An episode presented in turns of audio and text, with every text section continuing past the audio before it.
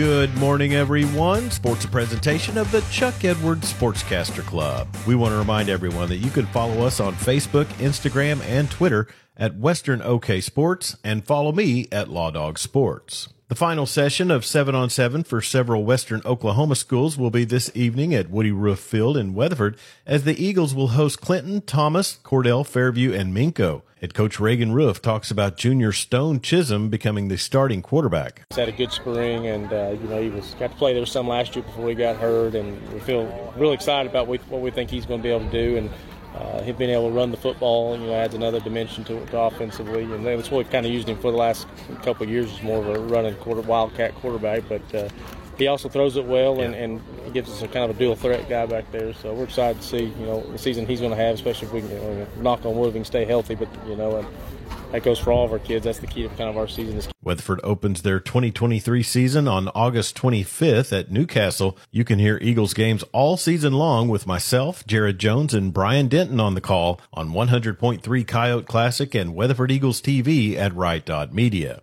Vype High School Magazine closed its online poll for top running back in Western Oklahoma last night. Thomas Terrier Wiley Henson had the most online votes with nearly 11,000 votes. Weatherford's Jackson Blackman was second with just under 7,500 votes. A new poll was released Tuesday asking fans to vote on the top offensive lineman in Western Oklahoma. Candidates in the poll are Stinson Ward of Thomas, Graydon Bottom of Mountain View Gotebo, Riley Boyd of Elk City, Parker Harrell of Sayre, and a pair of Weatherford Eagles in Gage Stiegel and Cutler Rollins. Stiegel was previously at Burns Flat City. We've shared the link to the poll on our 97.3 The Score Facebook page. The offensive lineman poll ends on Monday. There's still time to get your youngster signed up for the Elk City Youth Tackle Football League's camp this Saturday at Big Elk Football Field. Several Division One players from Norman will be at the camp, including Ethan Downs, Danny Stutsman, Jalil Farooq, Jonah Laulu, and five-star freshman quarterback Jackson Arnold, just to name a few.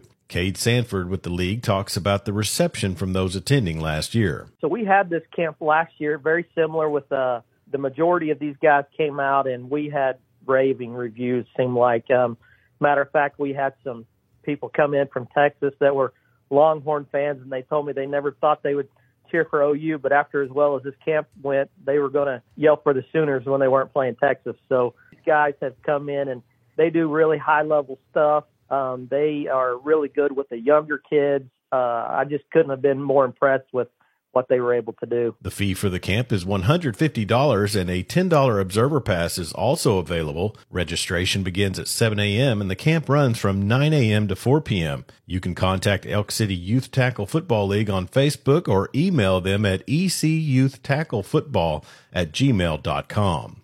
SWOSU Athletic Director Todd Helton gives us an update on the search committee convened to find the next men's basketball coach. We've been, uh, you know, reviewing applications and setting up a committee, and and uh, we're ready to get to work. And we really have had a ton of applicants, so we've been real pleased with the number of applicants and quality applicants that we've gotten. So we're looking forward to starting the process. Usually, what we do is we meet as a committee and and uh, compile a list, you know, of of our top candidates. And being this late in the year, we try to move. We're going to try to move as quickly as possible. Former head coach Terry Evans announced his resignation on June 30th due to family medical concerns.